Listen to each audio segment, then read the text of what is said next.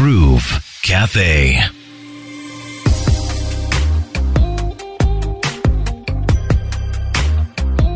It is a Groove Cafe on RX Radio, and I am Crystal. Thank you for joining us yet again for another amazing conversation. I'm always looking forward to learning from my guests and just hearing what they are passionate about. My guest today is the Executive Director for Amaria Tech and one of the founding members of the Uganda Youth Coalition for Sustainable Development Goals, that's SDGs, where she serves as the Vice President. Now, she is one of the few certified and experienced hypnotherapist in Uganda today, and she is accredited by the prestigious Ecology School of Modern Applied Psychology in the USA. She's also a neurolinguistics programmer. My goodness, I have many questions. I have Linda Abeja joining me today. She is a youth development strategist and so much more. Welcome, Linda. Thank you so much for hosting me. It's a pleasure to have you. How are you doing? I'm actually great. Mm-hmm. I'm excellent. She had a second where she looked to the side and she's like, I'm actually great. I really believe you. Mm-hmm. So 2023 is treating you good so far? Uh, so far, so good. Do we have big I- plans this year? Oh my God, so many plans on a professional level, but also on an individual Mm-hmm. level. I have a lot of plans, but this is the year where I am committed to making a lot of money. Oh. so Look at you. Put it out there. Claim it. Money. Aha. What do I like to say?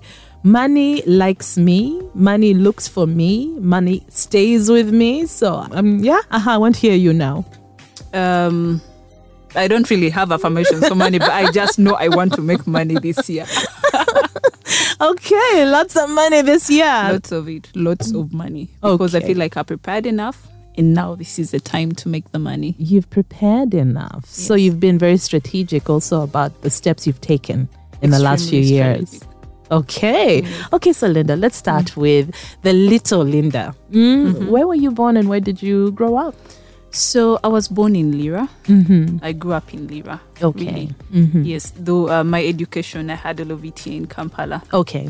Yes. Okay. So when did you come to Kampala? Was it for P1? Are we talking Uh, P1 or later? One, Mm-hmm. I was actually the youngest. I, you know, growing up with the older sisters that are going to school, that are carrying grab, you know. Oh, so you are the youngest in the family. I'm the second last born. Okay. Mhm. So, um, seeing them go to school with all this grab, I also wanted to go to school. So you also wanted boarding school Yes. because of the grab. because of the grab. the children. okay, uh huh. So I think I joined primary when I was about four years old. I was really, really young.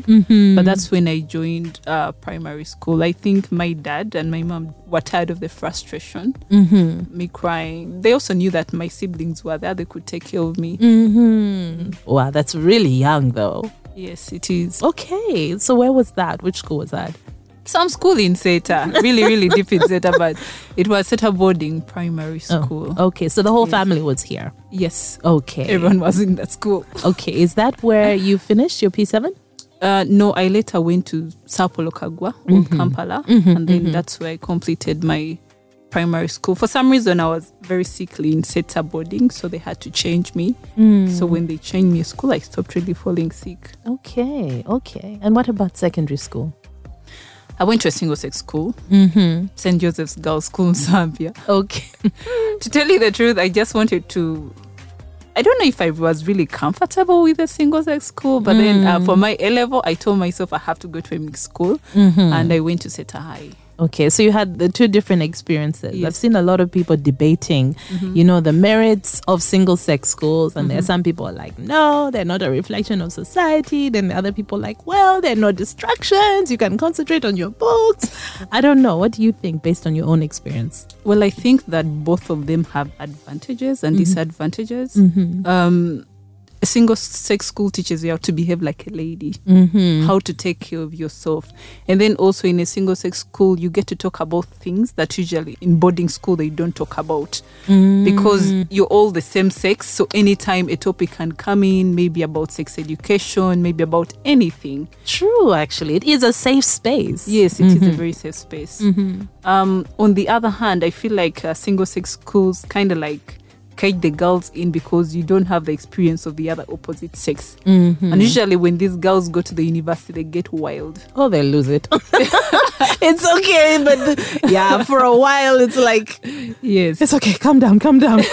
they really lose it, and most of them end up getting pregnant very fast because Yeah, they're excited to see the boys. mm-hmm. Uh, When when I remember, uh, for mixed schools, you're kind of used to the boys. Yeah, you get used to them. They're So just you- like okay. you don't really get excited. And when I went to Seeta, I would see girls fighting with boys to go and get food. They didn't care. They just wanted to reach there.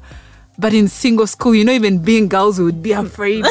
like, we wouldn't push ourselves like, oh my God. yeah. When I went to Seeta, I was scared before. I wanted to act like the lady. Yes, so you you're like no, they can't see me fighting for food. But these girls would fight with the boys equally. I'm Uh-huh. like, these girls are on another level. okay, so what would you say was a defining time for you in school in terms of your personality? to tell you the truth, school really didn't define me so much. Mm-hmm. What about leadership? Did that Uh, come later for you? I think for me, leadership came later because in school, I never took on any leadership position, Oh wow. not Well- even a class captain. And to think about what you're doing now, that's kind of crazy. Yes, it is. So, um, but thinking about a defining moment, um, I think in my senior 6 my dad took me to school because I was raised by a single father. okay. Is it three layers? Three layers of what? The hairstyle, whereby, because for us, we used to cut our hair. So, Uh-huh. And it was not allowed. You had to chop everything. Oh, off, so it had to be zoop, all Yes, gone. Mhm. Everything. So um, my class teacher was like, "Who told you to go and plait such hair? I'm sorry, who told you to cut your hair like this? Mm-hmm. Go out and then trim off everything and come back looking like a student." And my Mm-hmm. dad shouted at me. He was so angry. I remember one of the teachers. I think he was called Mr. Gutu. Mm-hmm. He came to me and he's like, ah, "Don't worry about your dad.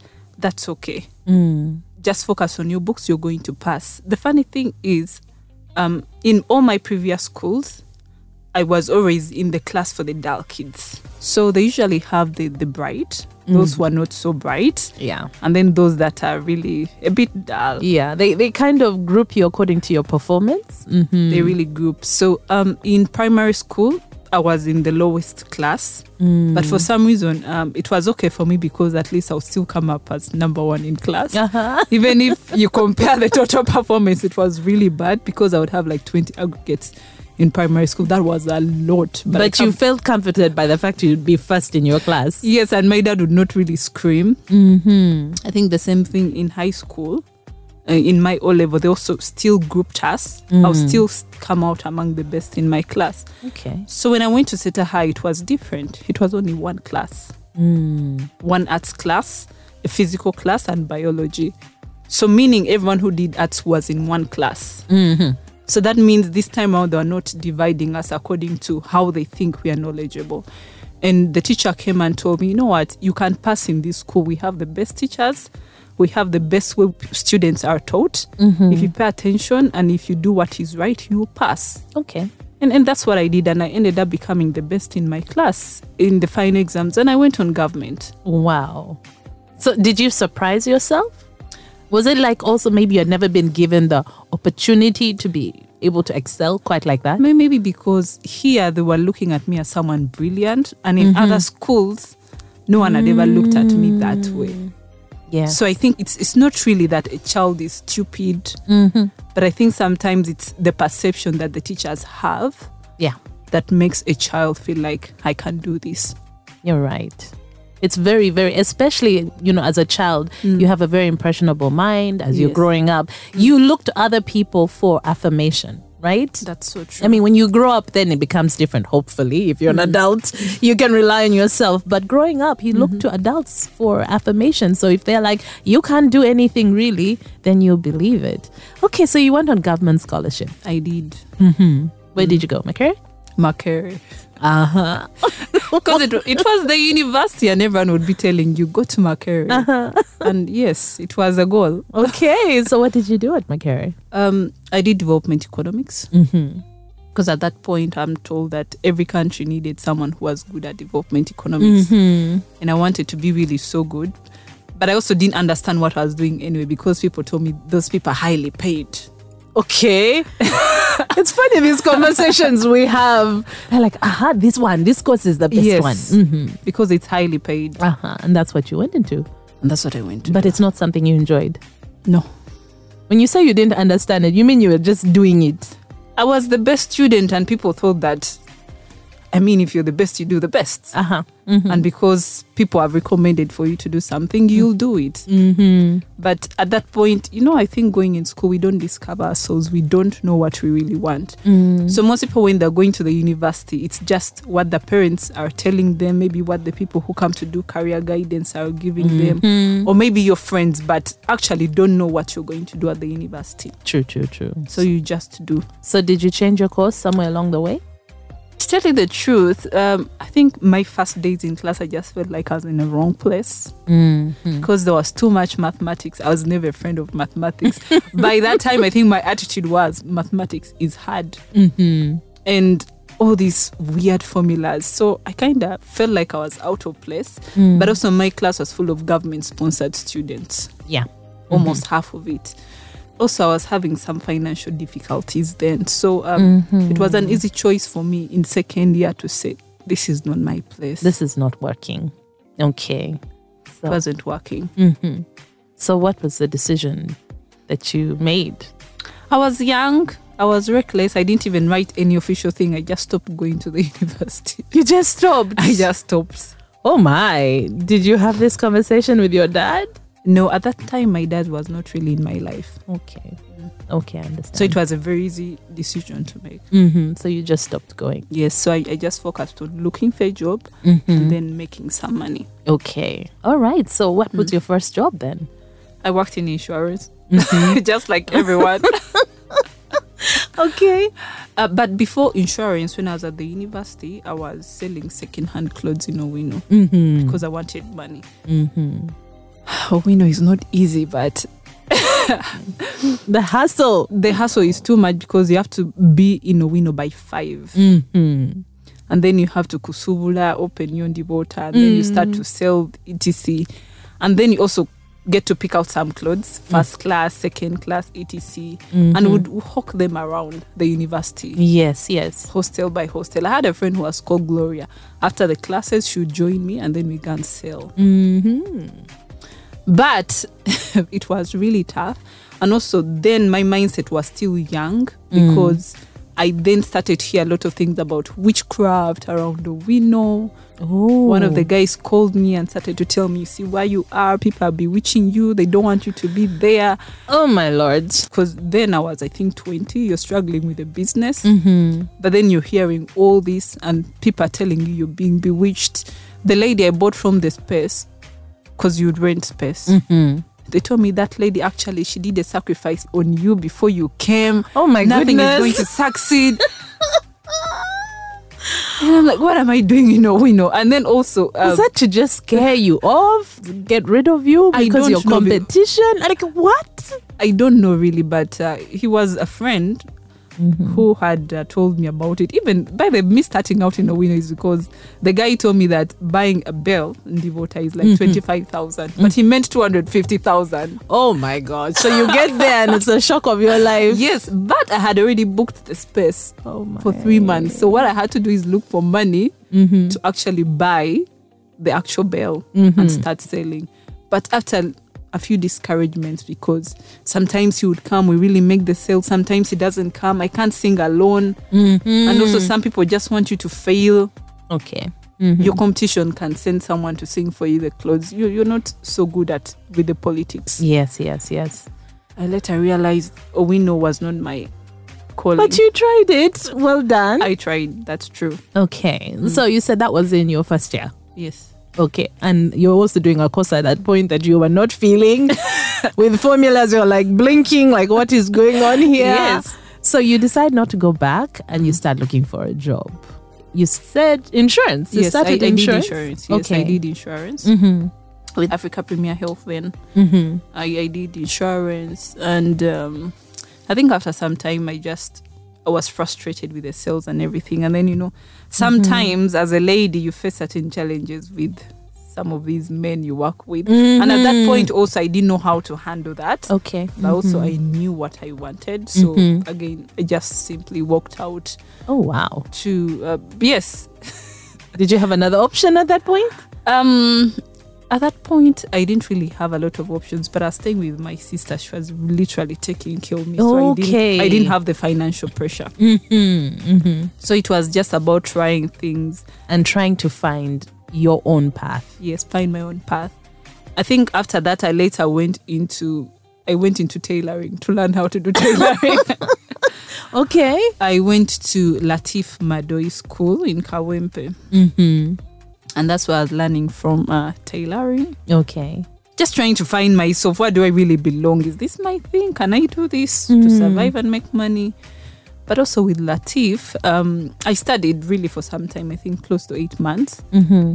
However, I also realize that the people who come in and for them it's effortless, they do it easily. But me, I struggle. Okay. So again, I told myself that this is really not my thing. This I'm is just trying not to it. force. Okay. Uh-huh. I'm just trying to force it, but it's not my thing.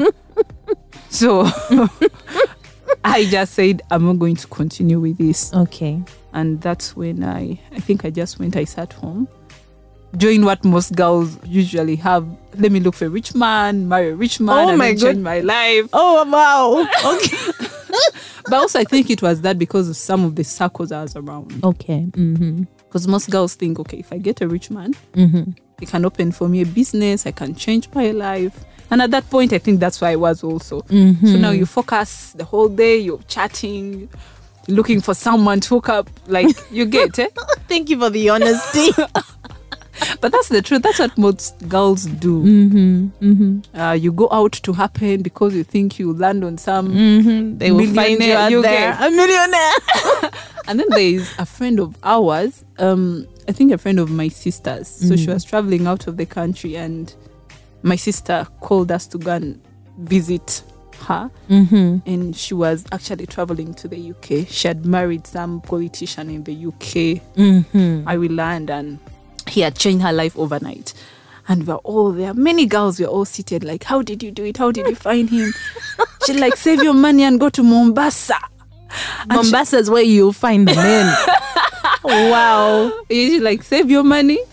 We shall go to Mombasa and then we shall find, like, you know, the rich men are in Mombasa. And she was telling us this is the time because this is when the rich people go for holidays. The poor people don't go for holidays at this time. Okay. Uh-huh. I'm really enjoying the story. So she gave us her story of how she saved for a full year mm-hmm. and she went to Mombasa. And then uh, I think two weeks later, when her money was almost done, she met the guy. Mm-hmm. And then I think after three weeks, they got engaged. The guy came to Uganda, bought her a house, bought her a car. They got married, and three months down the road, she's traveling to Uganda stay with the guy. Okay. After three weeks. Yes. I guess there was a magic there. Yeah, so we were all like, oh my God, that means it's possible. And we said we are going to start saving money to go to Mombasa. Uh-huh. And so um, we put our group and like, how much are we putting every month? Mm-hmm. And the target was everyone has to raise like 1 million. And also she was telling us, you see, these men want you to, you have to dress up like this, avoid such men when you're there. Mm-hmm. She was the expert. She was now the expert. Uh-huh. um we started and also you know you tell yourself if i'm to go there i want to really look good i have to work on my body i have to work on my skin you know you know how girls can be Yes, yes. so um that time i was a bit overweight i wanted to lose some weight Okay. So trying trying then one day i was scrolling on the internet and then i saw some guy selling tea it was called ayaso tea it was like lose five pounds in five days and you know we want quick fixes The skinny teas. and i'm like They have taken people's money. My goodness, these things. Mm-hmm. I looked for my money. Mm-hmm. I called him. I said I want to lose five. Actually, he was saying five kgs, not even five pounds. I'm Mhm. like, what? I calculated. In I'm five like, days. I said two weeks. I'll have achieved that goal. Uh-huh. So um, when we went, uh, I went, I met the guy. And then later he told me, you know what, you can actually make money as a side hustle. Mm. Okay. Now that's when the network marketing thing comes in. mm-hmm, mm-hmm. I think within me, I'm an entrepreneur. I like to make my own money. Yeah. But then sometimes when you're around the wrong people, Yeah. The wrong I think you have put it so beautifully. The crowd, you know, the, Yes. the company you keep, Yes. you do not realize how they influence you. Just that whole plan of let's save our money, go to Mombasa, find a rich man. I'm like, what? But that was Yes. your company then, and that was that's the company. yes, that's what you were working towards. Yes. So he's like, you can make money. So now you start focusing on your own business journey, Yes. and you leave those guys. Because they were not really close to me, they were closer to my sister, but I was also trying to fit in. Mm-hmm, mm-hmm. So I'm like, okay, so he tells me you can actually make money. All right. I was just trying it out. So I, I started and I started to make some little money. Mm-hmm. But what I loved about it is he started to coach and mentor us Mm-hmm. to make sales. But now to make sales had to come in a certain level of personal development. Yeah. Mm-hmm. Because the more you grow yourself as a person, the more money you can actually make. Yeah. Mm-hmm. And we realized that the more we started to go into the personal development, um, we started to make even more sales. Wow. Mm-hmm. And so he was he was really an amazing person. But what I loved about him, um, he was always happy. Mm-hmm. He was always smart. You'd never hear him complaining or being negative. Never. Mm-hmm. And I think one thing that really um, I loved about him is he always talked about his mother, how he loved his mother so much, and how his mother is everything to him. How if he saves money, he's going to take the mother out of the country. Like when he's talking to all of us, Mm-hmm. I'm like, eh, this guy So he had a grown. goal that. Uh-huh. Yes. Uh-huh. But then later on, when I started to get to know him, hang around him, I got to realize that the person he was talking about was actually his stepmother, who didn't treat him well when he was young. Oh. Okay. What's happening? I think for him, he reached a certain level of. He just said, I'm grateful for my stepmother because she didn't kick me out of the house. At So- least she took care of me. okay. So instead of focusing on all the, the, The bad, yes. the negative, he Yes. decided to focus on the positive. yes, even if it was just one or two things. Wow. It was my first time to find someone with such an attitude, not religious, not telling you about God, but it's just his character. Mm-hmm. Mm-hmm. So for me, that was something that was different. It was something that's new. Someone is not telling you about God, but actually living that. Mm-hmm. And I think one day, um, when I was going to Dubai, because later on I left TLC Mm-hmm. um, in 2017, my dad finally came back and told me, if you want to go and study, choose a country. Okay. So I got uh, an admission in flight operations, flight dispatch, Mm-hmm. um, Emirates Aviation University. So I told him they've given me admission, and I traveled. I think in 2017, the beginning of the year. Okay. And then you went to Dubai. yeah, I went to Dubai to do a, a course in flight operations. Mm-hmm. How was that? It was interesting actually Okay. because uh, when I went to Dubai, I had already reached a certain level of personal growth. Mm-hmm. And one thing that my coach told me is that every professional was once an amateur. And then he also told me that there is nothing that someone can do that you cannot do. Aren't you blessed to have a mentor like that? At that point, I think that's what I really needed. mm-hmm. Even if I was no longer supporting him with TLC, he still supported my journey. Okay. Okay. working with and, and I love that about him. Even today you call him and like, I'm stuck, I need help. He will help you, even if you're not working for him or with him. Mm. And he doesn't try to force you to come back and work for him. Okay. Okay. So for me that was quite I mean, about someone. Mm-hmm. Ah, aviation school. you know aviation. You see these girls online like cabin crew, blah blah blah. Uh-huh. And you're all like, oh, I want to be like that. So I wanted to do cabin crew, but then uh, my sister was dating a pilot, my cousin. mm-hmm. So I asked him, she's like, a cabin crew, if you age or something, what will you do then? You can do flight operations. You're like a ground pilot, Mm-hmm. flight dispatcher. I'm like, oh, this is even a better thing. Okay. And it's like, even with flight operations, you can upgrade to become a pilot, or you can even be a flight dispatcher, but you'll be more qualified. Mm-hmm. And I'm like, I'd seen a friend of mine had gotten a job with Qatar. and she looked good. Eh, she had Yeah. she had bought herself a car within a short period of time. And eh, I'm like, eh, maybe in my life is going to change finally. uh-huh. And I was thinking, after Emirates Aviation, I'm going to get uh, a school with them. Sorry, uh, a job with them. Okay.